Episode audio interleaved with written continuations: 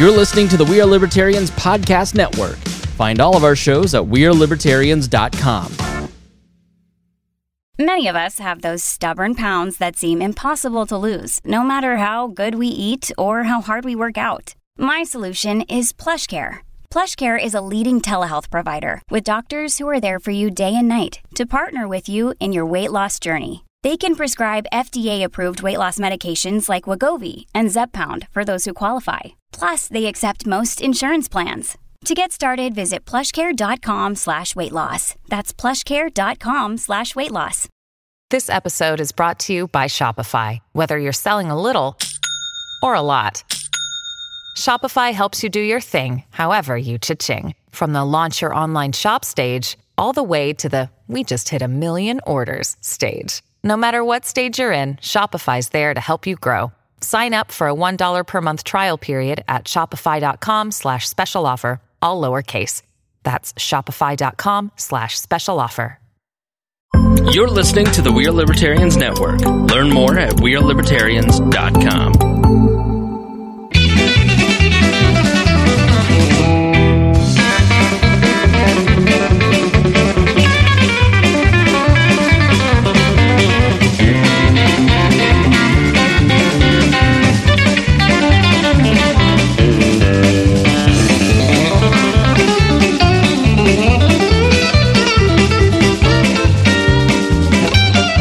Welcome to the Boss Hog of Liberty podcast. This is episode number 275 of Eastern Internet favorite podcast. I'm Jeremiah Morrill. Today I am joined by our co-host, Mr. Dakota Davis. Today's episode features two uh, Democrat candidates that are running to represent the citizens of Henry County and other areas. In the state house, we have Nan Polk, who is the District 54 candidate uh, for your state representative, and then we have Dr. Ron Itnyre, who is your District 27 state Senate candidate. Like I said, those are they are both running on the Democrat ticket uh, for both of their respective races. We're going to be talking to both of these folks about education, economic development, uh, the impact of the Dobbs decision, which sent abortion back to the states on Indiana, and their opinions on that, land use, straight ticket voting, roads and infrastructure in the state of Indiana. COVID 19, the food and beverage tax, and then at the very end, we're going to talk about Indiana legalizing medical cannabis or recreational cannabis, what, whatever their thoughts are. So make sure you stick around until the very end. Uh, I do want to remind everybody as well that we did invite all of the candidates in these races. Uh, thankfully, Nan and Ron were both able to accept our invitation. The other candidates, uh, we weren't able to work it out but uh, our door is always open and we'll make the time if they're uh, if they are able to join us in the future. Uh, this show is about our lives in rural indiana. We're here to push your boundaries and make you think as individuals. Sometimes we'll provoke you other times we'll make you laugh but hopefully you'll always learn something new. We've been having a bit of an adventure with our uh, technology in here. So we welcome our to, audience. if i seemed a little uh, frazzled. We welcome our audience that's listening to the wonderful audio version of this podcast. Do remind you it is a podcast. Uh, video is a feature not a bug uh, but uh, sometimes it doesn't always participate. So I don't know if we're going to have to buy some new equipment. We're going to have to do some, uh, I don't know, unplugging, replugging, put some WD 40 on something, but we'll figure it out and we'll get it sorted out by, by next time. Uh, got to say thank you so much to our patrons that make, uh, that make all of this possible. Uh, you get access to all kinds of cool stuff, uh, including uh, a Patreon that was accidentally live streamed to the world, but had clipping, so they still don't know what it is. Uh, but we did I'm anger. so sorry. But we did anger So people with sorry. it. Uh, but if you're a patron, you do get to have uh, have that emailed directly to you in audio form. And if you give at fifty dollars or more a month, uh, you get your name read off at the top of the episode. Little mini commercial just for you. Uh, and this week, those folks are Miss Christy Avery from all the way in Fort Wayne, Indiana. Uh, Mr. Jonathan Phillips, our favorite car dealer in the continental United States, and then Mr. Anthony Meyer, who is our favorite long haul trucker. If you are a member of the Patreon, and then you are also a member of the Facebook Patreon members group, and any memes that you see from the Boss Hog of Liberty podcast, I guarantee you that those have been made by Anthony Meyer, the chief memer. Um, it's an unpaid position, unfortunately. Special thanks to our candidate series sponsors, as always, Weiland's Flowers, the Slick Pickle, and Big Bounce Inflatables for your ongoing support.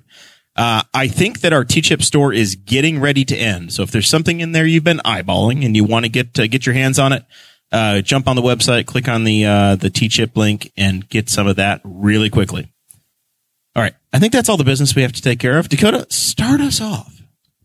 All right. Uh, so both of you guys are the Democrat candidates. I want to talk to uh, both of you about your background, education experience, all those types of things, um, your work experience, and also uh, what made you what made you really think about running. Um, let's start with let's start with you, Nan, because we've already had you on the show. So just give us a little refresher. All right. Well, I am Nan Polk. I am um, born and bred right here in Newcastle. I live um, just west of town on my husband's family farm, and it's actually my grandkids make the fifth generation that live in the house where my father-in-law was born. So quite a quite a legacy there. Um, I went to um, Butler University for my undergrad. Um, got a uh, BS and have uh, master's of arts from Ball State. I teach. I had actually a double major in chemistry and biology. And that's basically what I taught. I taught, taught two years at uh, Rushville, and then I finished out my career with 30 years at Newcastle, which is where I graduated from. Um, my husband and I have been married for, I think if you get to this point, you just say forever, for 48 years. That is spectacular. Congratulations on that. Yeah. Well, thank you. Um, we just had our wedding anniversary actually this month. Um, What's the big fiftieth? Some I assume something at the state house, some sort of a big gala Yeah. in the rotunda. I, I sounds Yeah. good to me. All right. I'll, I'll do that. I'll take that. I look forward to an invitation. Perfect. Um, let's see. I, uh, like I said, I worked at uh, Rushville and Newcastle. Um, and I, uh, I'm seeing, I'm looking at my sheet to see if I'm covering everything. I uh, had some health issues and I had to retire early. And when I did retire, I started working at a program called Cradles and it provided childcare for teen parents and parents that were at school. And I started off um, there teaching the parenting class. I ended up um, being president of the board, and we um, we folded for lack of funds. I don't know. Do you want me to go ahead and, and talk about why I'm running for this seat, or do you want Ron to talk a little bit about yeah, his absolutely. background? Just tell us.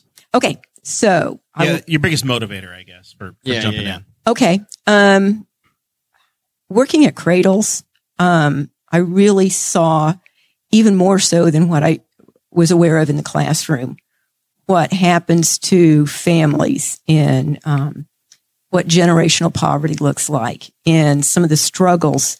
Um, I kind of was surprised because I would have thought being a classroom teacher, I would have been aware of all the stuff, but I focus, you know, on, on my curriculum and, and trying to get the kids ready for a test and, you know, the periodic table since I was teaching chemistry.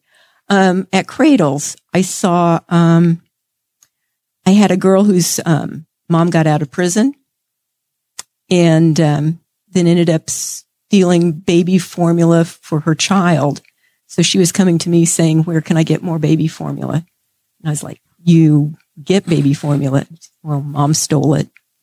Um, I had a child that um, was only alive because when her dad shot the whole family, she was staying with a friend.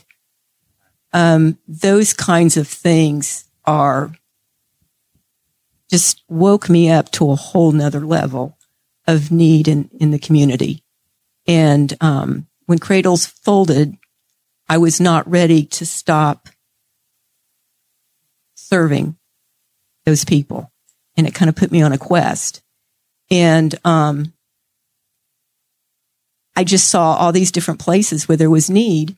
And um, eventually, what it took me to is there really needs to be some laws changed and and to help people and um, that piece of it. And I've been for 30 years an advocate at the state house for ed- around education.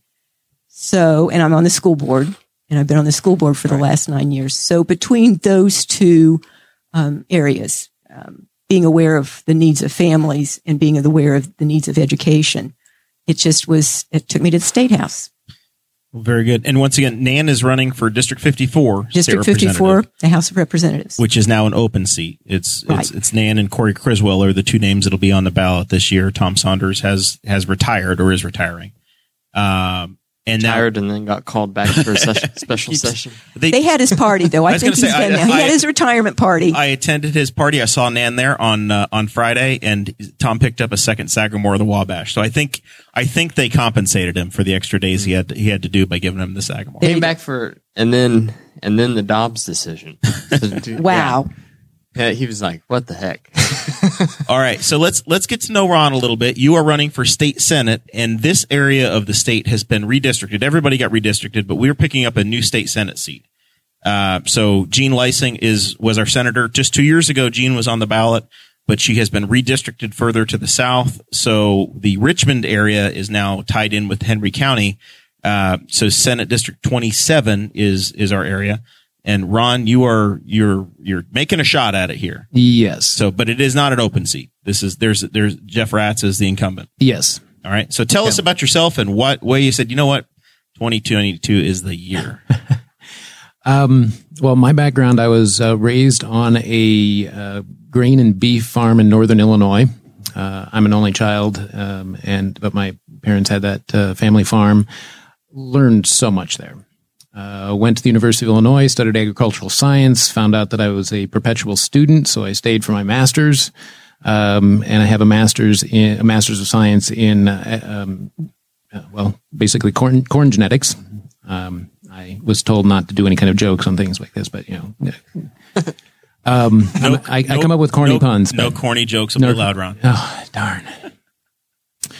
Um, and then it ended up staying on for a PhD uh, in plant pathology. So another exciting topic. Um, uh, I'm married. Uh, I've only been married for 26 years. Um, have uh, I got you beat. you got me beat. You got me beat. Um, my wife is an English professor at IU East. Uh, has been there since 1999. Uh, have a 20 year old daughter who is a junior at IU Bloomington studying environmental science, and both of her parents are strong environmentalists, so didn't take that far for her to Yeah. to, to fall off uh, to get into that uh, topic. Um, I uh, when I first graduated, I worked with a, a seed corn company outside of West Lafayette. Um, actually, with the what would you know familiar with this country mark. And then I moved when we moved to Richmond. I was able to get a job with a small seed corn company that doesn't sell directly to the farm farmers. Uh, I moved to IU East in uh, 2009 uh, to uh, teach introductory biology, microbiology, and uh, the list has gotten fairly long. And I found out that uh, um, uh, Dakota's wife uh, had uh, had her, or she had me. I don't know how many years ago. Uh, I would guess long ago. 2016, 2017. yeah, Okay, somewhere in there. uh, If being, I'm if I'm keeping track of Dakota's Twenty- life and yeah. wife for him, maybe. Yeah, maybe Prove me- fifteen. prove me wrong, Maybe Audrey. fifteen actually. I have uh, been involved in the, the Richmond community. We've lived in Richmond the entire time. Um, I'm on the Richmond Street Tree Committee. Um, I think I've, I'm on there for life. are there any major controversies on the street T- tree committee? Well, when somebody comes in and says, You're, "We'd like our the tree taken down in front of our house," and we say no, that becomes kind of a con- controversial. It's a healthy tree. Why do you want it taken down? You know, we, we get into that. Because it's a pear tree, an invasive pear. Well, yes, Bradford yes. pears. Trouble. There's trouble down in Pear in Pear Town. It's a paradise. Yeah, no, Oh, That's two. no, I know. That's Sorry. two, and we Oh are boy. 12 minutes in. I, I, I will. I will try to continue. the clock is running on Ron's pun talk chat. This is going to be fun. All right. Um, the reason I got into this race, uh, I had friends that uh, on Facebook were saying in January um, that if Senate Bill 167 passes, I am going to quit. Uh, and friends of mine were going to quit. And I. And for those that don't have their Senate bill calculator Oh, in their pocket, No one, no one has that. Uh, Senate Bill 167 is uh, um, uh, basically the anti-CRT bill, which was uh, cannot cause teachers cannot cause distress for students, and there was a whole series of limitations that were going to be uh, cha- causing um, the uh, direction of the curriculum um, and so forth. And teachers were saying, "I'm not getting paid enough for this." And so they were saying they were going to do that, or we're going to basically uh, find a different profession. And I got ready to write to Senator Raatz, who was on the education committee, and say this is bad for teachers, this is bad for education. And that's when I found out that Senator Raatz was a co-author on the bill. And I thought, uh, it's probably Mike reaching out to him is probably not going to make a difference. And I checked to see if anybody was running against him, and there was no one on the horizon that was going to run. So I decided to to take that up. It was your turn. It was my turn. Your your uh, your responsibility. All right.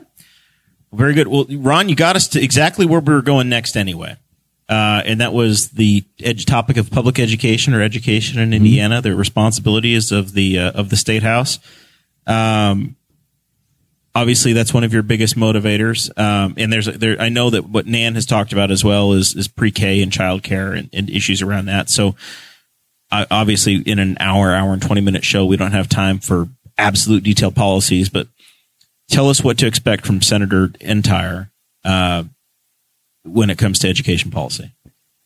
Oh, so uh, short term, uh, I would not vote for any bill that makes it harder for teachers to do their job. And that's what Senate Bill 167, House Bill 1134 were going to do. Uh, I trust the teachers as experts in their field. They've gone to college for it. They have worked at getting the right material for the right uh, age appropriate material for the kids that they are dealing with. I, mean, I, I have uh, IU East has an education program. Ball State has an education program. People who are certified will have the proper education for making those kinds of decisions. That's not a decision that the state house really needs to, to be involved in. Uh, longer term, um, there were 2,500 teacher openings two weeks before classes started. Uh, it's not like we can slow down the assembly line or shut down a shift at a factory in a school. You shift kids and you get 40, 30, 40, 50 kids in a classroom. And I know from my own experience teaching at the college level, it is really hard. The more students you get, it, it's harder and harder to teach the material. And so longer term, we need to provide more funding for, uh, for public education. 90, Dan, we were talking about this, about 94% of the kids in the state of Indiana are public educated. In our districts, it's it's more like 98. Yeah. So the the counter challenge to that, or what we've heard from from folks saying, "Hey, you know, we we pour an incredible amount of uh, money into into public education. It's a I don't know what's it, a third of a third of what your property taxes go towards is, is funding funding public education. Fifty four budget. um, what uh, people say, well, what's the number, right? There's never, it's never enough. So is it, is it a matter of we'd need more money or is it a policy issue or is it, hey, there's too much money to administration, not to teachers? Are, are some of those finer points in your consideration? One, one of the things that I've found out over these, um, what is it now? Today is uh, October, started in February. These last eight months, these issues are really, really, really complex. And we need to develop a complex response to it that involves getting a lot of people involved in that decision making process. Um, so in my situation, I work in, in academia. I work in, in at, at, at the college level. I don't know as much about K twelve. So I would reach out to the experts that are uh, have spent their life learning about the issues associated with K twelve. I would reach out to administrators. I would reach out to teachers. I would reach out to parents to see what what is working where, what isn't working, what kind of suggestions would they give to work to improve the situation. So I, I, you know, what I've come up with, you know, the those couple of examples that I gave of getting more funding to it. You're right. Um, administrative over oversight has come has be, taken up a bigger and bigger part of the budget uh, for uh, for the years. What do we need to do? Well, we just so happen to have someone very familiar with the K through 12 education. Yes, right we here. do. Yes. so, uh, Nan, tell us what your thoughts are. I've really, um, you know, been in the classroom. Um, and in the classroom, I was a member of ISTA. And I, like I said, I've been to the State House and been All an advocate for education. Whenever we use jargon, we have to stop it because I'm not that smart. ISTA means Indiana State Teachers Association. Okay. And now I'm a member of the ISBA, the Indiana State Schools Board Association. I've been on the school board for nine years. So I've seen that piece of it too. Um, we do have, and, and they are touting that they're, you know, this is record, um, record amount of money that's being give. Well, the money's federal money. It's called ready money. And it's a lot of it that's being given is only available for three years because that's all that the COVID money is allotted for. And a lot of that has gone for things like HVAC systems and um, school renovations. We've used some of ours to make our schools more safe. 25% of all new money goes to non-public schools. When they say that they are school, public school champions, eh, they're fudging a little bit. There is money out, mean, being allocated, but 25% of all new money is going to non-public schools. Um, and like I said, a lot of the money that they're saying is record money that they're divvying out is federal money, and it's it's only for three years. We, So that- that twenty five percent doesn't seem to match up like with how like there's twenty five percent of all new money going to non public schools, but like you said, in your district, there's ninety eight percent of students that go to public schools. good point. when we have competition for student dollars, right? If the money follows the kid, Absolutely. what school they go to, you find that school corporations are chasing students. So a kid that would go to Newcastle says, "Hey, no, I'm gonna, It's that- real the- competitive. that child's going to now going to go to Tri, or they're going to go to Charles A. Beard."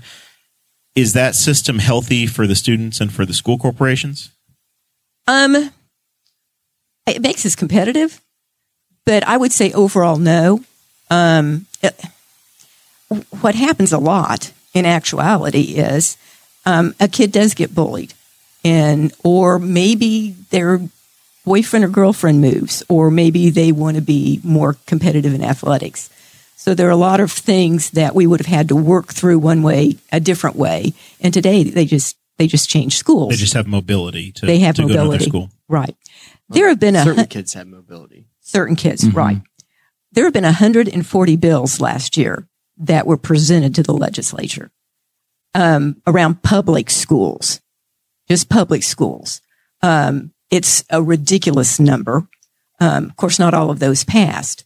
Um, I can only think of one off the top of my head that really was helpful. Most of those undermine a teacher's ability to teach. Right. Whenever I was uh, going, Jeremiah, this was a rare occasion where Jeremiah and I both worked on the show notes today. This is a this is a camel built by both of us, Uh, and whenever- nobody's happy. Uh, usually, whenever we put together show notes for candidates, especially at the state house level, we like to reference specific bills. Sure. Uh, it- we just are covering so many topics tonight, we didn't really have room for it. But I looked up, I went to the uh, Indiana State General Assembly website. Yes. I went for to you. the search bar and I typed in education. and of course, that pulls up all the Senate and House bills. Did you find a few? Oh my goodness. It, I had to comb through a few because I was specifically looking for the two that you mentioned that talked. So then I had to go through on my actual computer and further filter the results, not through the website, but searching for Marxism because I knew that Marxism was mentioned in both of those bills as like they did, were trying to outlaw the teaching of Marxism in schools. The, I found them. Uh, yeah. So it was funny you mentioned both of those at the top of the show because I just read them today. another point. Um, a lot of those bills dealt with dealt with curriculum and parent input. Being in schools and being on the school board, you know, we need parents when we do strategic planning. We need parents when we do curriculum. We need parents when we do book adoption. Um, I've gone to PTO meetings and tried to have input in different things. There are three people at a PTO meeting. Right. You know how hard it is to get people to work on strategic plans or book adoption. It's, it's not like we are trying to keep parents out. We are very much trying to get pe- parents to participate. Desperate for parents to participate. Absolutely. Was the lobbying? Do you feel like the lobbying was successful of teachers and their their concern for at, and- at, at the beginning of the year and, and the changes that made that were made? Actually, um, I do think there was some success. Um, the Senate bill morphed into the House bill, and that was 1134. And much of that was defeated. But I've already heard them say that it's, it's going to be put into pieces, and a lot of that is going to come back. Um, they want curriculum oversight. Um, however, people need to understand the curriculum, the standards come from the Department of Ed and are already approved by the legislature. And if you go into any textbook, you will see information and then right beside it in the margins, it gives the standard that it goes. And then it will give you some examples on how to present that. Um, teachers don't go behind closed doors and decide to teach Marxism. and, right. and invent what they're going to do. And if, if you ask, if you just send an email to your kid's teacher at the beginning of the year, I'm sure they would be more than happy to tell you what their curriculum was for that year. You know, I have people when I've been out and they'll ask me questions. You know, we're teaching CRT. That's a boogeyman. You know, there is no critical race theory taught That's in public schools. just, what is it? Exactly. Ask somebody what it is. And they will, and I'm on the school board. I go into the classrooms. I've taught in the classroom. They'll go, I know it is taught. I said, well, what is it? And, and they go, well, they're teaching that America is bad. That's critical race theory. And it's like, how? In what way? What, Yeah. what, tell me, you know, it's, it's, uh, pretty amazing. All right, let's talk about an issue that um, that's been very important through our conversations with county officials. The last few weeks, we've been talking to county council candidates, county commissioner candidates, uh, sheriff's candidates that that want to add more officers. Uh, and the the core issue keeps coming back to growing our tax base so that they can provide more services and adequately fund uh, local government. Uh, so the answer to that seems to be we need more economic development.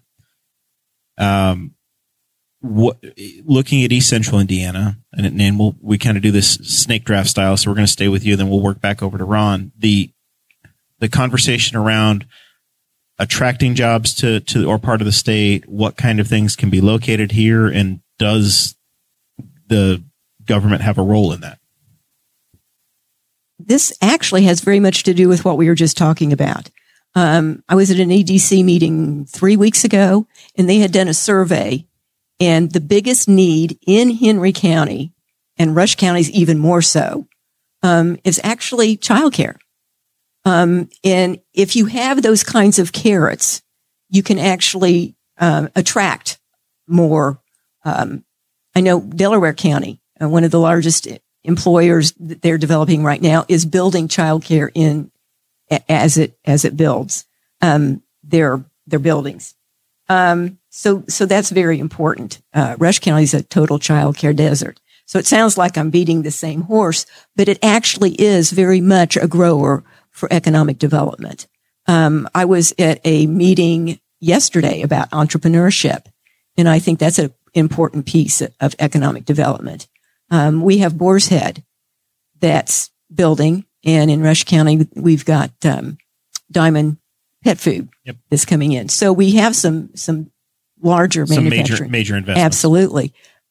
But the other thing, and we go back to education again, I don't mean to be beating this all the time, but Eli Lilly, who's one of the largest employers in the whole state, is building their next plant in North Carolina.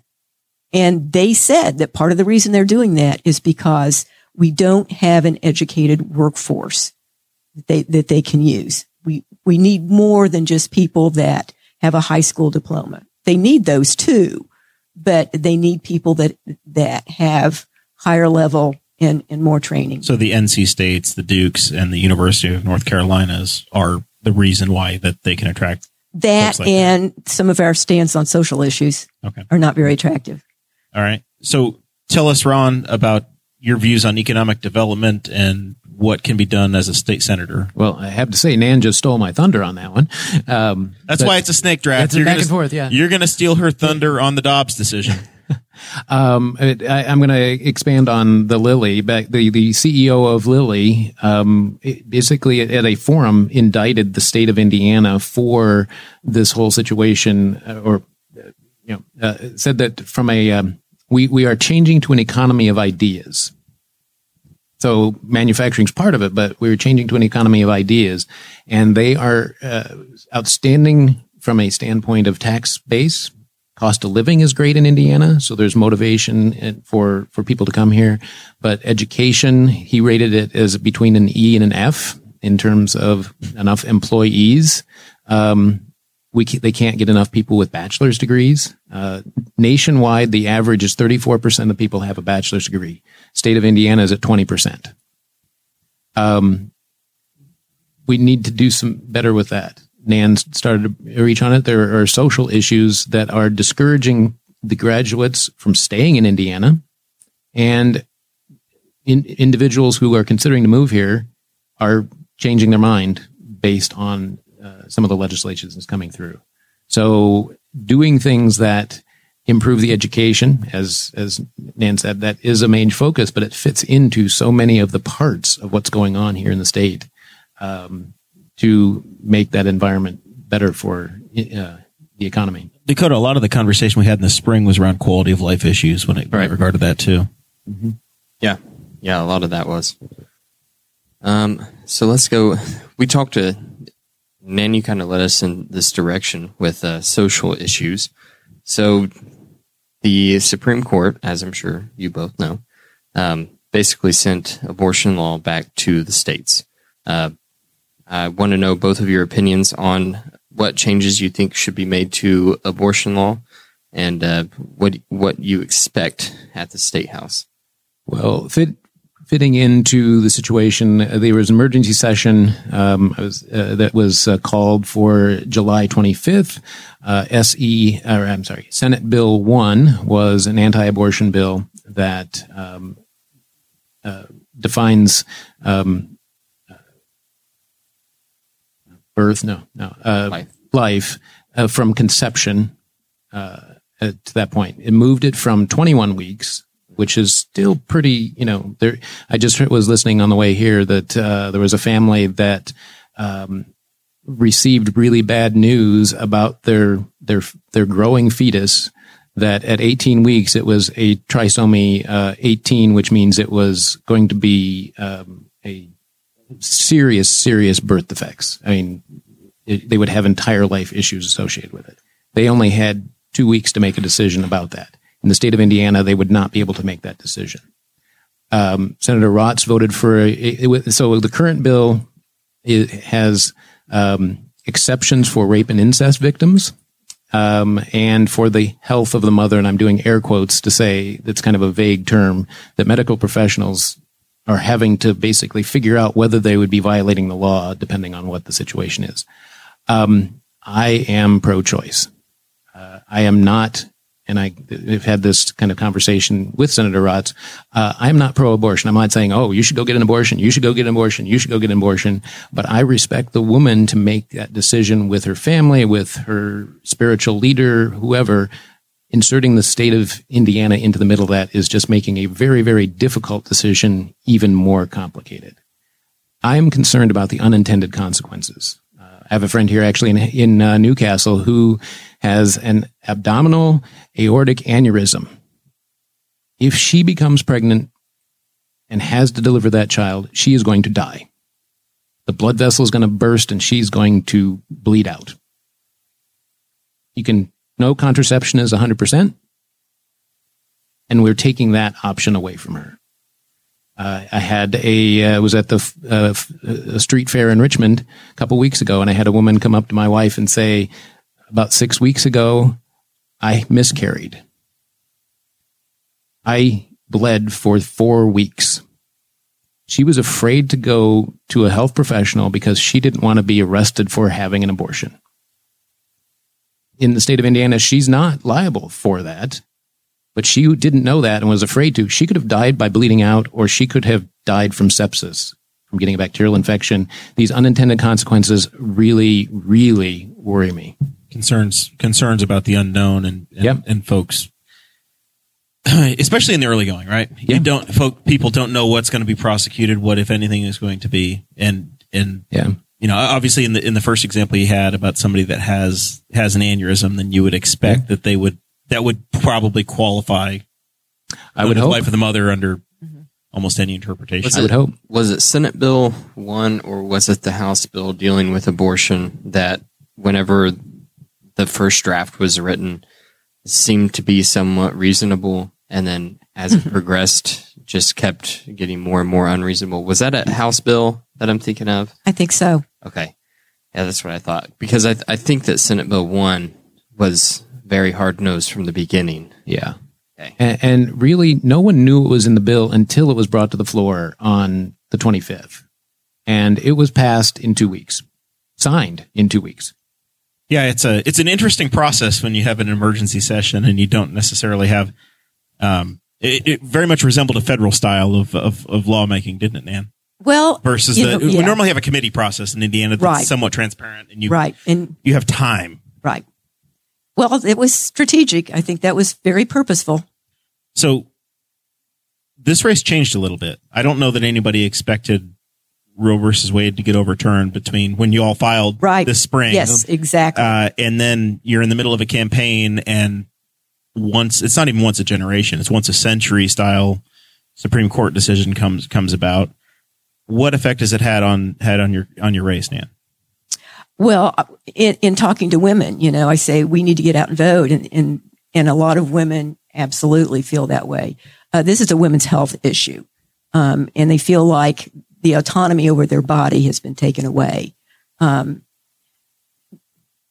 as in so many things, it's there are a lot of unintended consequences. Indiana already has one of the highest infant and maternal uh, mortality rates in the nation. This can't help uh, we are losing doctors uh, because they don't know for sure. Uh, they don't feel like they're going to be able to give women the proper medical care, and they don't know what they're, you know, when they're going to be a felon, what what's going to be against the law and what's not. It's a very ambiguous line as to what women's health is. Um, so, I think it it it's hurt on so many different levels. Um, if I don't know why we had to be the first in the nation. If we really wanted to know what citizens thought about this, you know, the supermajority could have done a referendum and they chose not to. Kansas did. Why didn't we? Why did we have to be the very first ones out of the gate? And why did we have to do it so quickly? Um, and why couldn't we do a referendum to see what people really felt? I don't think the supermajority wanted to have any of those things happen. Or at least, I mean, goodness, how many times a year do you get that survey sent to your house from your state legislator? We do a referendum when we change the Constitution. Is that is that the is do they have an opportunity to just have the General Assembly ask for a referendum for the people? We can. Okay. So, any specific policies regarding to abortion, or you want to, if if you're elected and, and serving District 54 next year, what can be done? What should be done to to roll this back or to change change Indiana?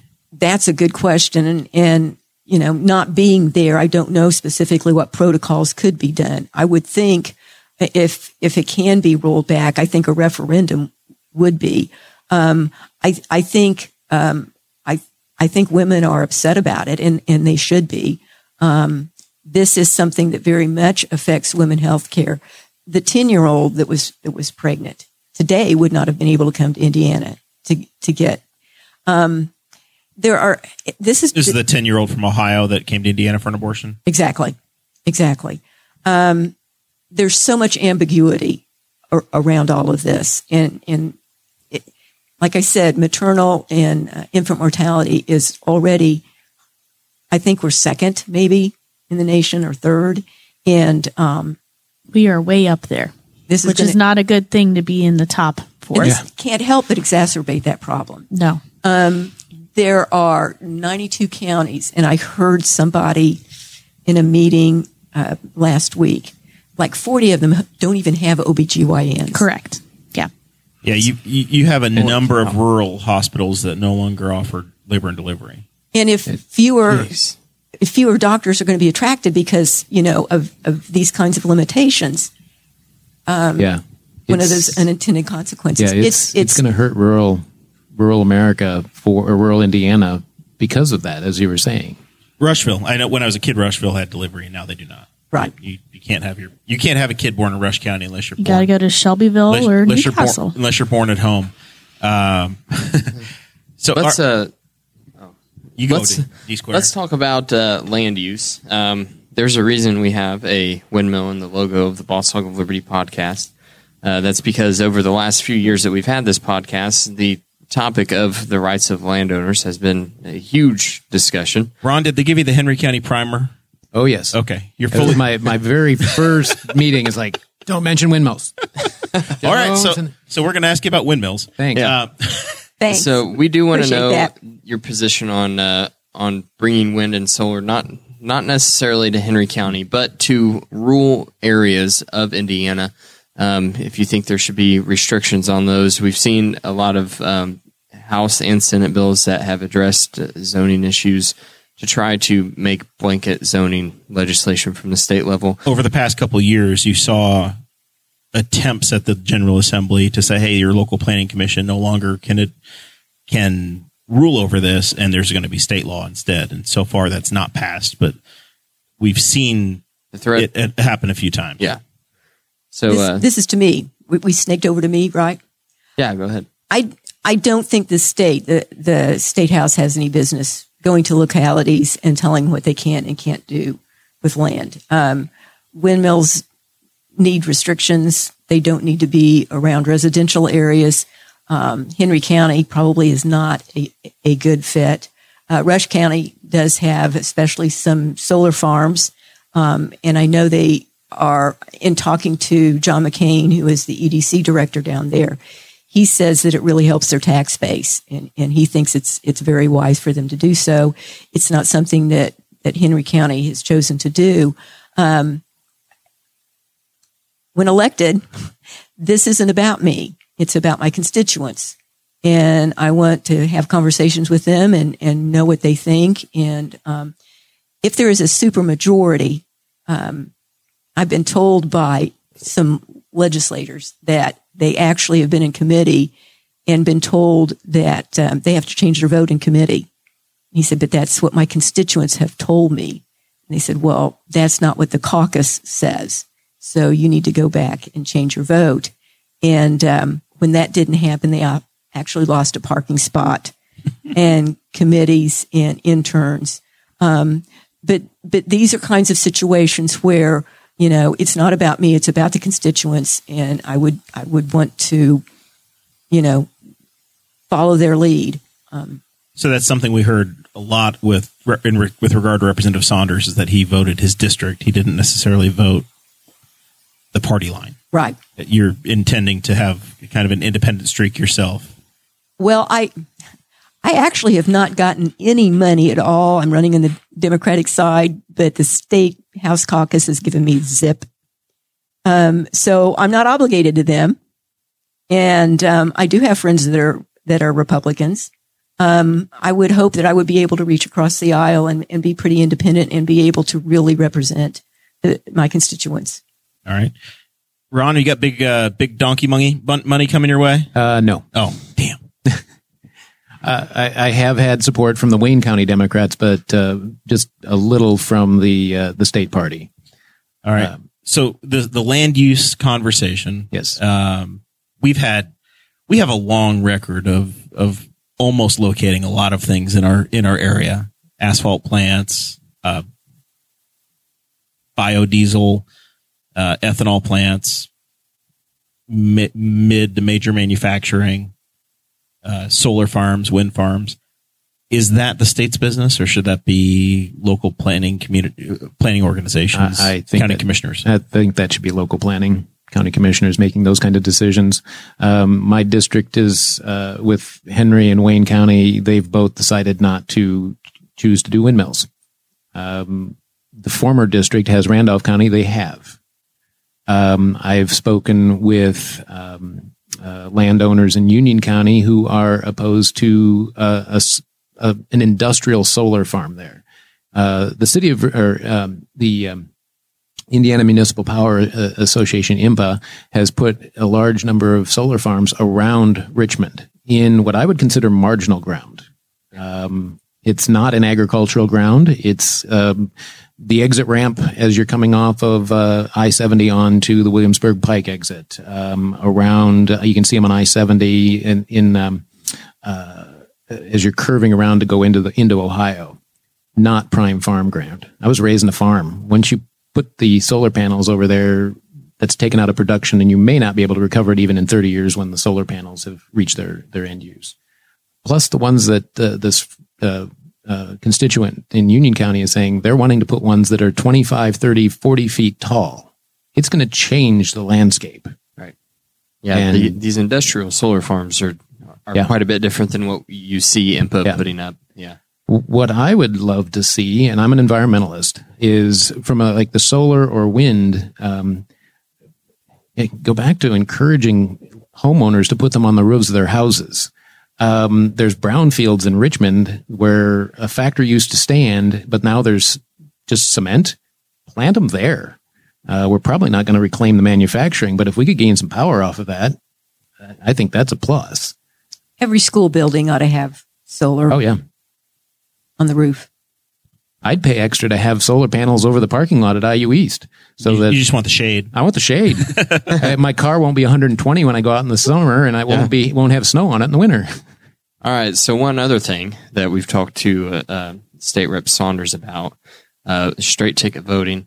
This is something he brought up towards the end of his career, and we actually um, we like to say that it was after we talked to him about it and bullied him into bringing it up. And ever since he talked to us, he's like, uh, he didn't even let us know that he was putting it up. It was just like one day we're scrolling through the Indiana General Assembly website We have that kind of time. yeah.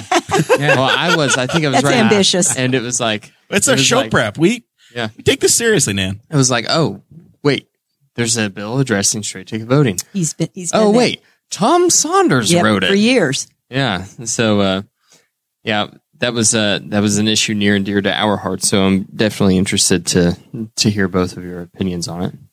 And being Democrats, I assume that you know is something that you're concerned about as well. I just um, voted um, a couple of days ago, and I think I had to opt out of straight ticket voting three different times. Um, the very first thing you do, and you have to press a couple of different buttons to do it, is to opt out of straight ticket voting. It tells you you made a mistake, Nan. You get a big old X on your ballot with the new voting equipment here that says, "Wait, wait, wait, wait, wait! You forgot to choose your party." You undervoted. It told you you un- undervoted Yeah. if you try to skip it. So, what is that about? That's a great question. I don't put the software in there, but that is a great question. So, Um, so would you be interested in carrying on this bill that District 54 has had in the past of, hey, let's eliminate straight ticket voting in Indiana? Very much so. Very much so. It's not something that's done throughout the nation. Uh, we are one of the I think there's like seven or eight states left at this point. Maybe. There's seven states with it, including Indiana. yeah. and um, it it has a, a negative impact, very very definitely a negative impact. So yes, I would be very interested in carrying that torch. All right. So would I. Same conversation with you. So would I. And you would help her. Yes. All right. Yes, I would. I could be the sponsor at the Senate level. like to hear it. That was the shortest topic that we're going to have tonight. Now we're going to talk about infrastructure. Um, so Indiana, we've uh, the, the governor likes to tout that he's spent a lot of money with the uh, next level roads, um, and there's been a lot of federal grants. We had both Donald Trump uh, signed an infrastructure bill as well as President Biden both signed gigantic infrastructure uh, spending bills, and that has all been funneled to the states for all kinds of different things uh, roads bridges uh, the power grid things like that how how do you foresee the state level assisting uh, yeah. How do you foresee the states the state level assisting counties and other localities with fixing their roads? Do you think that that's a possibility? Do you think the state should just focus on state highways? What are your thoughts ron? Um, no, I think that well, the the infrastructure is the is the bloodstream of the state of of the economy, so it needs to be in good repair. Um, I don't want to see any uh, uh, situations like we saw. What was that ten years ago in Minneapolis, where the the interstate collapsed, Right. and and people died as a result of that. Uh, so no, there there needs to be, and I would work with you know whichever committees. If you know, I probably would be on a committee right away, but would work with the legislation that would help get that money to the places that needed it. Work with the county commissioners to best uh, uh, work with it. You know, towns. That's one of the things. Um, and I think I mentioned it earlier, reaching out to the people who are the experts in it, as well as the people who will be receiving the benefit, the constituents, or the effect of it. So, yeah, I I don't have any specifics on that, Um, I'm the novice here, um, but uh, yes, I, I think it's it's crucial to maintain the, the quality of the the infrastructure that we have. Uh, what um, would you little tidbit here? We call it the uh, Jerry Walden interchange. Uh, would you support Dakota would call installing- it the, the memorial, but he's still with us and doing just fine. Yeah, Can you memorialize somebody that's still alive? I man, I think I think Jerry would enjoy that. I, think, Jerry would enjoy if we got if we get the Jerry Walden Memorial Interchange built before he's gone, he would be so excited.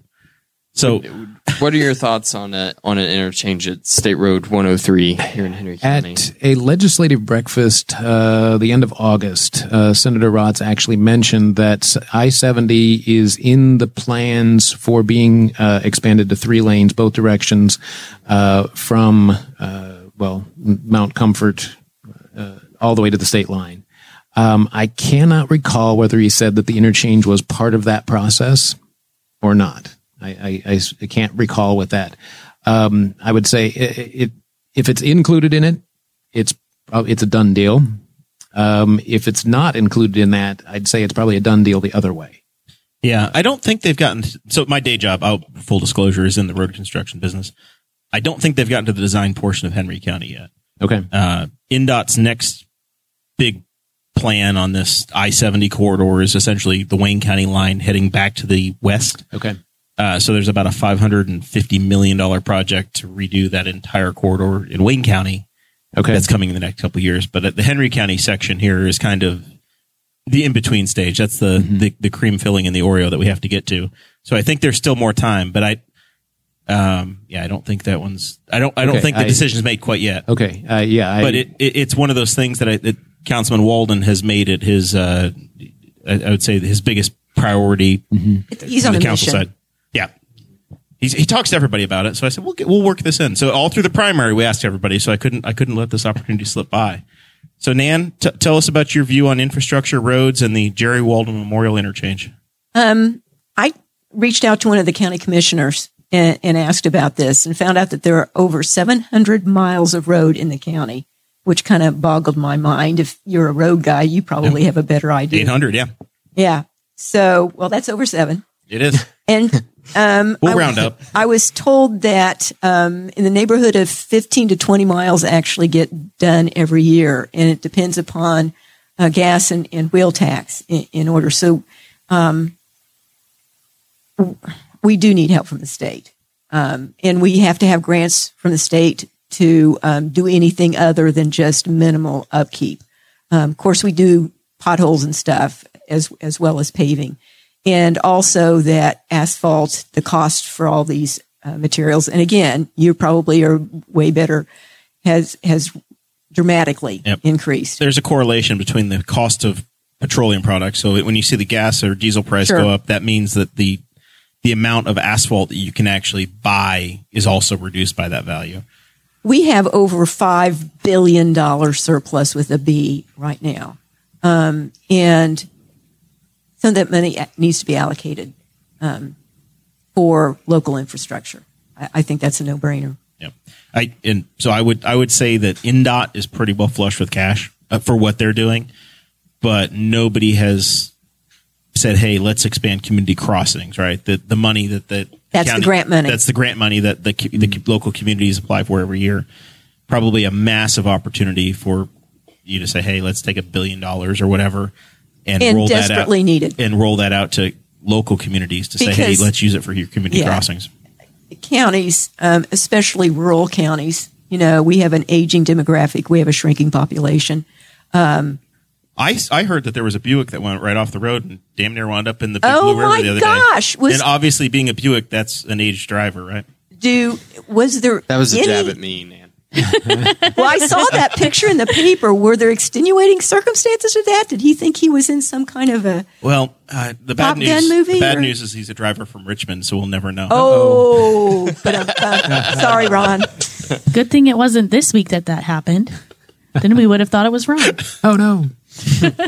And as far as the Jerry Walden Memorial Exchange, there, um, it would certainly make sense um, to do it while they are um, making these changes on uh, on the interstate. So, I mean, it, it, honestly, the, the the conversation and I don't think Representative Saunders was supportive of it, was adding a fourth interchange in Henry County. Right. I, I know that the mayor and Jerry Walden have both said, "Hey, it's going to be good for traffic. It'll be you- you'll attract more people into the community. You would our our truck route and a lot of our major trucking on the the industrial park that we have, and Right. folks heading down 103 and out of out of the essentially where we're growing our industrial park. Some of that traffic would funnel to the south uh, and get out of town faster and safer. But I don't know that we've seen a demand or a, a strong community and, and I, ask yes, for it. I would like to see some kind of study, um, just just to give some data that say that that it would be um, what kind of use it, it would have. But I, like you said, we already have in this at the southern part of Newcastle um, industry, and it, might make sense. Um, and maybe a youth sports facility as well coming to town. Um, all right, let's let's talk about this. Is looking the using the rear view mirror a little bit, um, but I think it's fair for each of you to have a chance to be involved in this conversation. This is our first election since the COVID pandemic is has been behind us, and the governor used executive power for a couple of years uh, and never did call the General Assembly in to authorize that power or his um, his actions. He did call an exec, uh, an emergency session for for the uh, the abortion issue, uh, but we didn't have one dealing with COVID. So, Ron, I guess we'll start with you. Does the General Assembly need to assert more power over the executive branch, or did the executive branch respond quickly, efficiently, and satisfactory to to COVID in Indiana? Um, so my disclaimer is I teach microbiology to nursing majors, and um, there have been numerous diseases that have come on the the forefront through through the time that I've been teaching. Ebola had the the outbreak in Central Africa in 2014. Um, this was a very serious situation, COVID 19. Um, we don't realize how close we were to having the entire healthcare system collapse. Uh, I mean, uh, even today, I, or even uh, last week when I was talking with people, the mental health of healthcare professionals is still an issue. People aren't going into nursing programs. We are going to run a shortage because of the way things happen during that situation. If this disease was even a fraction um, more uh, deadly, you know, more fatalities for the infection, and it was kind of a wimpy virus, actually. yeah. Um, we were, like I said, globally that close to various healthcare health systems. Yeah, thank God it wasn't what we thought it was at Yeah. the beginning. Yeah. Um, and so, yes, uh, people had to make unpopular decisions about mask wearing, isolation, social distancing, all of those kind of things. And it, because they were, the, the professionals, the experts were learning it as it was happening. And I think that we still need to, in a healthcare situation like this, uh, the executive branch needs to be able to respond immediately to the situation, whereas the legislature is is a longer. It's like, okay, here's the guidelines on what we want you to do in these situations, but um, it's it's trying to to take that away from the executive branch, take it away from experts, the healthcare professionals that were, you know, let's try to do this. Could it have been better? Sure. If we look back on it and say, uh, is it did it save lives? Yeah. Your contention is that adding 150 more elected legislators into the conversation would have made things better. No. All right, Nope. Nan, tell us tell us your view. Do you? We could we could craft this in a really interesting way, but I'm not going to do that to you. What? Tell me more about why you supported Governor Holcomb. Well, basically, I, I agree. We have to have um, something where we have expedient response, and we have to have people that have access to the professionals and to the experts. Um, I'm good friends with Angela Cox, and She's the county health uh, administrator or health. she's the health department director. Yeah. And um, she was on 24 7. And um, if we wanted to take things more back, when I when was thinking about this question, I was thinking of coming back all the way to the local because being on the school board, we were asked to make some decisions that school board members, unless they're medical professionals, really didn't know enough about. We didn't know whether the kids should really be wearing masks and how effective the masks were and how long they needed to be quarantined. And expecting us to make those kinds of expert and professional, um, there probably weren't very many school boards. Now that the health, you know, uh, department director could, but she was trying to get, you know, vaccinations lined up. She, she was trying to put out fires all over the place and to ask her to do more or make decisions or be in charge of more. We simply, on a local level, don't have the capacity to make those kinds of decisions during a pandemic. And we need to react uh, quickly. And there's all kinds of things. It was, we were kind of building the plane in the air, but we had no choice. Uh, um, well, having said that, if we had taken it very seriously in the very first heard of it, we would have had better outcomes. But um, we need to be we need to be in a situation, and and maybe you need to have a whole other department. You know, maybe it doesn't need just to be the governor, but we need to be in situations where we can handle this very effectively, very efficiently, and depend on experts to lead us through it. All right. Actually, at the national level, there was a pandemic response team that had been developed during the Obama administration, and it was dismantled in the early part of the, the uh, Trump administration. Right. And if that had been in place, um, who knows what the consequence or the situation probably would have been managed a lot better And we could probably do something like We that, could- even on a state at the level. state level. Yeah. All right.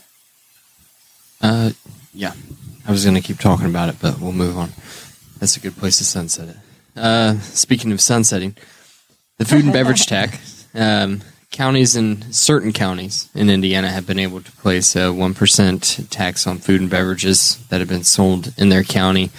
Um, we saw some support uh, earlier this year on doing away with that ability. Um, just want to get both of your guys' opinions on that. Um, actually, I'm going to bat this one back to to uh, Nan because she has an outstanding story that kind of fits into um, why the the benefits of the food and beverage tax. Ab- absolutely. Well, I've just been on in on several projects that benefited from this. I'm in healthy Right. communities, and uh, we go to them. It's kind of a broad, you know. It's it's supposed to be for tourism and, and economic development.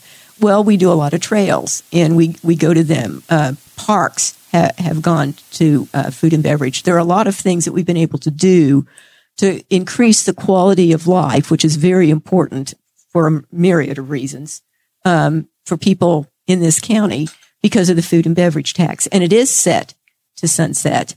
And if there's anything we can do to continue it, um, it is a tax and people don't like taxes. But this is specifically, it's not on groceries. It's, that's not that kind of food. It's on restaurants and beverages. And taxes hurt less when you're paying them directly to the place you live. Exactly. I've, I've come to find. Exactly.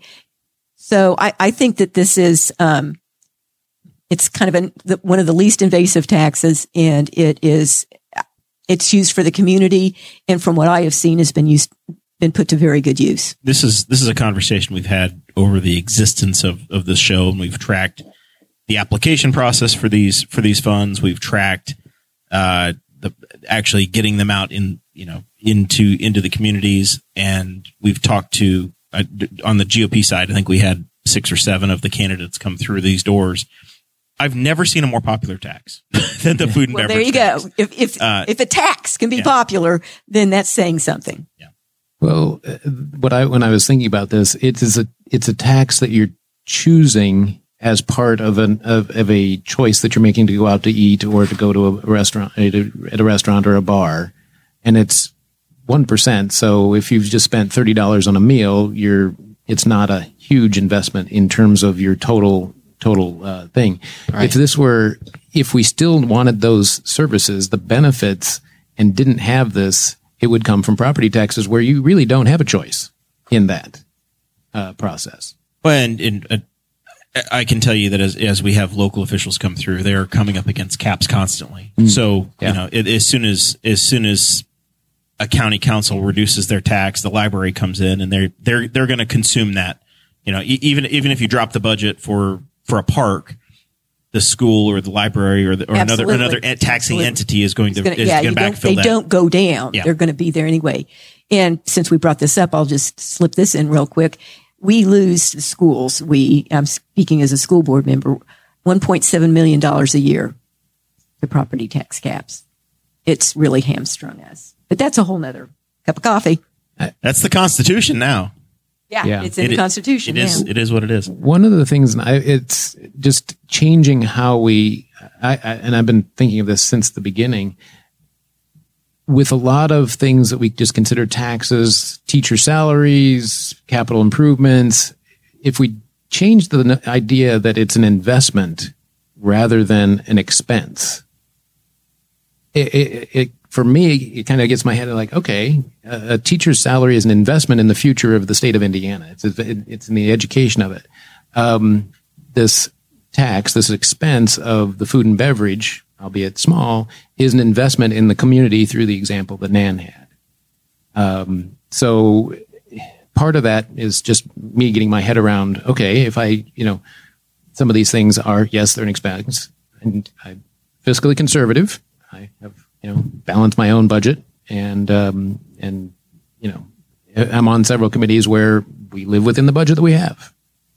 Um, but just even changing that, that nomenclature um, the paradigm. can help the paradigm. Yeah. Now, I have a wild idea to get you guys some more tax revenue. And I know I know government's not very good at spending. They're really good at coming up with ideas, but they're not always great at actually uh, delivering delivering services. That's what- Unfunded that's the- mandates? That's the libertarian in me that says, "Hey, we have a lot of government has a lot of great ideas, but then uh, it doesn't work out, and guys with guns show up to enforce the laws that were passed." But I'm not running for anything. but anymore. but yeah, not this time, and hopefully not for a very long time. Again, I've learned my lesson. I'm, I'm much happier here. Uh, Ron, should Indiana consider legalizing cannabis at some level?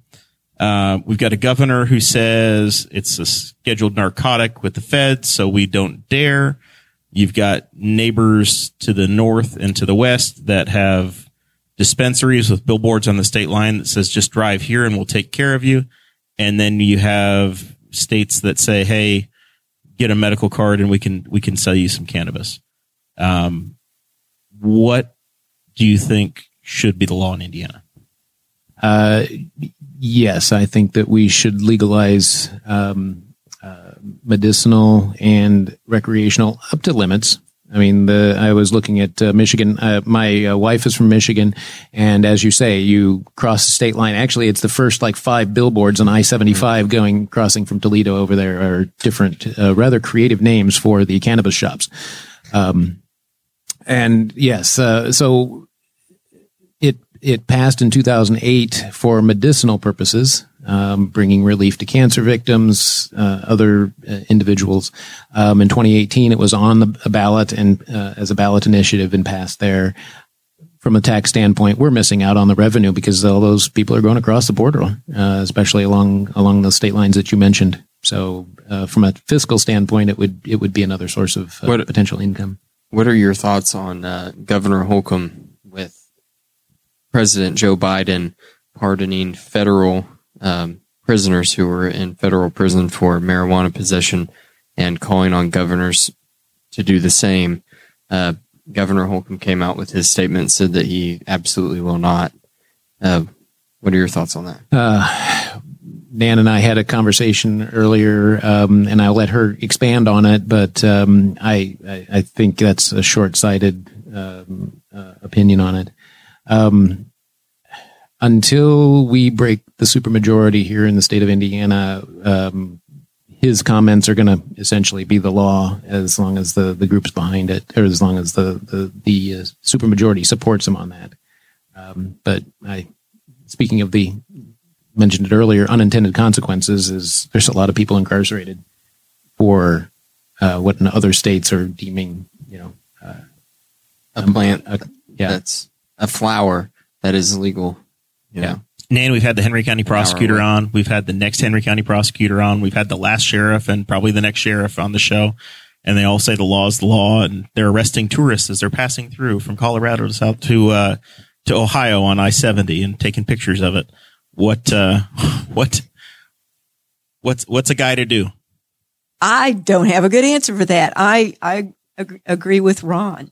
Um, the states that you've given example, it turns out you go up there and people aren't running in the streets shrieking. Um, the crime rate hasn't increased because of cannabis. I saw what I don't know if Tennessee has legal weed or not, but those people went crazy after a football game just a couple weeks ago and threw pieces of the They whole field in, the- in a river.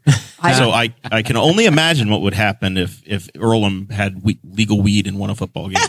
Earlham. Oh, that was a nod to you, Ron. I know, I know. with Richmond. Um, and I, you know, I have read statistics. People say, well, what about, you know, driving? And, and there's not a huge change. Um, not only would we get tax revenue, but we could regulate, um, what's, what's, what's in, um, the cannabis, what, you know, what's in. So I think there are several positives with this. Again, you know, um, I think there needs to be a limit as, as to how much. Our prosecutors may, but there are a lot of prosecutors around the state that, that don't bother because they've just got better things to do. Um, and it, it seems to be um, just regulation that is unnecessary. So yes to recreational, yes to medicinal. Um, yes, I sit within with within reason for the recreation. recreational for personal use. Ten pounds Exactly. or less. Yeah, there you go. That ought to do it. I, I think Michigan is like two grams, two point. It's it's on a fairly small amount. And putting people. And I'd like to look at other states and find out exactly, Exactly, exact- what yes. what how has it worked. What's what, what Jim level? Lucas, uh, although a Rub- Republican, he said that he takes a trip every year to Colorado as a tourist to uh, find out exactly what the laws are. well, and how much is it costing us um, in terms of putting people in prison? We have a county jail that's full already, Well, and and I, I guarantee the war on drugs is a big part of that. talk to them, and you have 85 to 90 percent of those that are incarcerated around are around some kind of a drug related. And um, let's see, we have 245 beds. Only 28 of those are for any kind of rehab. We have almost no wraparound services. That's a whole nother conversation. Is what we don't do uh, for the disease of drug abuse. And Yeah, and I, I know we're running running tight on time, but the you know the conversation we've had on this show around criminal justice reform, essentially the state government told local communities, "Hey, we're going to load the bullet in the gun, and you need to pull the trigger." They said you can raise your local income taxes to pay for jails, and it, we said we're not keeping people in state prisons anymore, but we're going to make counties do it. So then you build a county jail and you fill it up instantly. well, originally we were told we were going to get money with those people, but for some reason the money didn't follow. You got the authorization to raise your taxes. well, thank you very much. I ran against it four years ago. Uh, I learned my lesson. All right. We're at the point in the show where we need to start wrapping up, getting in final thoughts, cleaning up anything that we left undone, and uh, most importantly, giving the candidates a chance to ask for volunteers and, and to raise money to push you all over the line. Uh, Nan, we'll start with you. You're in the you're in the chair that gets to go first. All right. Go to nanpolk4indiana.com and you can find out even more about me if you want to. Um, and my donate button is there. It would be nice to have a little bit to push us through to the end. I've noticed you guys have been doing a postcard mailing campaign. Has been the big the big push here lately. Yes, it has. we saw one. I assume you got a hold of the Chamber of Commerce mailing list because I had a I had a card waiting on me here and I had one at home as well. There So you go. We did do the chamber. Um, it's um, it's supposed to be one of the most effective, and, and we're trying to be as strategic as we can about it because it turns out running for office is expensive. It's it's too bad. It's it's prohibitive. Takes, takes money, it takes people, and it takes a whole lot of time and effort. It certainly does. It certainly does. But um, I'm I'm glad. I would have been disappointed, given all the things that have happened over the course of the year, not to be in the position I'm in. So it, it's been a good thing. Very good. Um, and Any other issues that you that are hot topics that you, you feel are important for the race that we've just skipped over? Um, what? we- Well, I I think drugs are are, are a very important thing. A, a living wage is is a very important. We have a lot in our communities. We have sixty, almost sixty five percent free and reduced lunch, and during COVID, the school delivered over a million meals. That's amazing, and I'm really proud of that. And I I help them. We have an Alice population that are kind of the working poor. And Alice. Alice is the acronym for it, and I don't know what it stands for, but it just means that they're they're working poor. Okay. And um, given transportation issues or illness issues, they're going to be in poverty.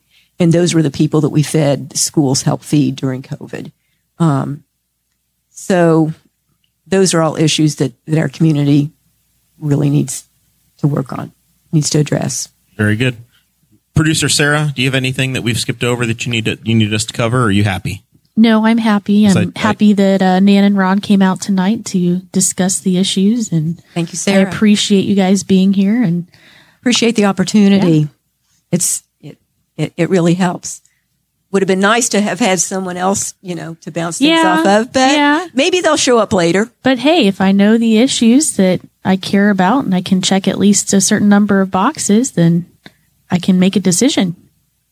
Absolutely. Sarah, we thank you for stepping in on uh, on short notice and on, and being our backup producer tonight again. You're welcome. All right.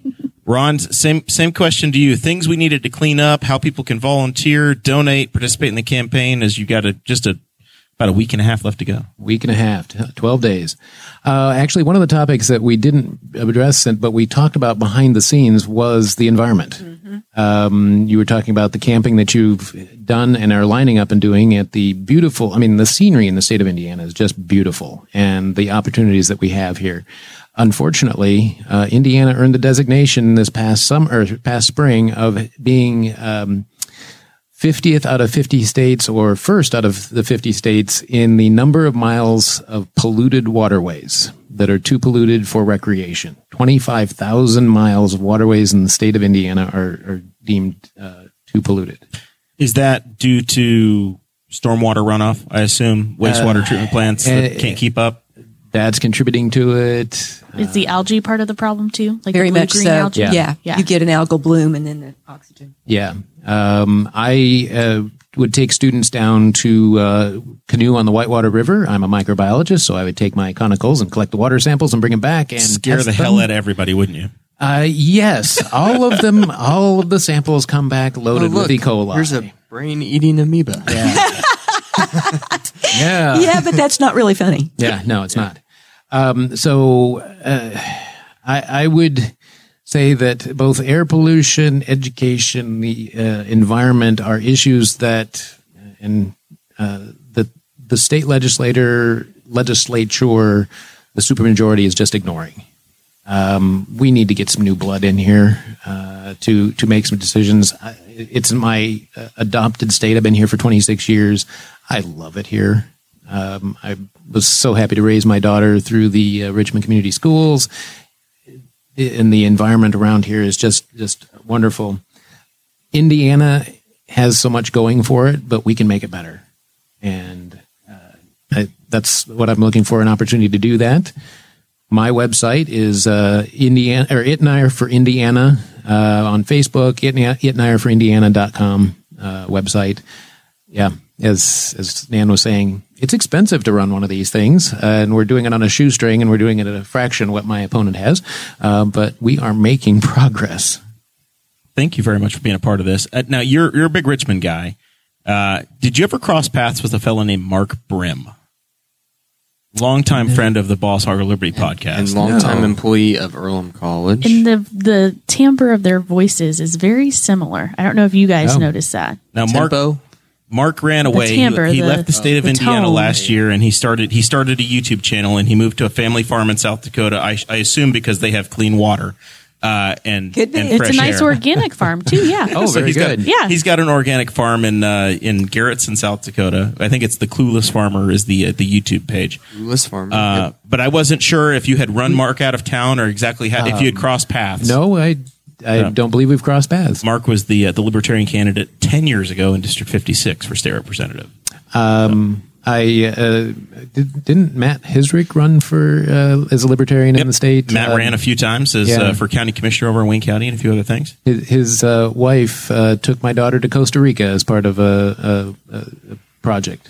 There you go. She was a wonderful experience for my daughter. Heidi is incomparable. Incredibly small world. Yeah. Well, thank, thanks for being a part of the show, Ron. We we appreciate you making the time and making the drive over here. Uh, anything else from you, Dakota? Uh, I just wanted to you you kind of stole my final thoughts. I wanted to mention Mark Byrne. But, uh, I want to give a shout out to our sponsors of the candidate series. Once again, we have uh, Weiland's Flowers, the Slick Pickle Party Bus, and the Big Bounce Inflatables.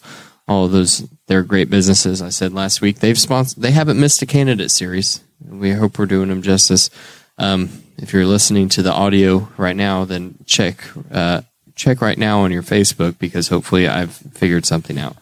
Uh, that's it. Well, very good. Thanks to b- both Nan and Ron for being a part of this and and Could I making the time. uh, And thank you. Go just right a, ahead. Just a real quick shout out. I've had so many, so much support, and um, my friends, and they've just been amazing. So I've got a public forum. Thank you all so much. Couldn't do it without you. Yeah, very good.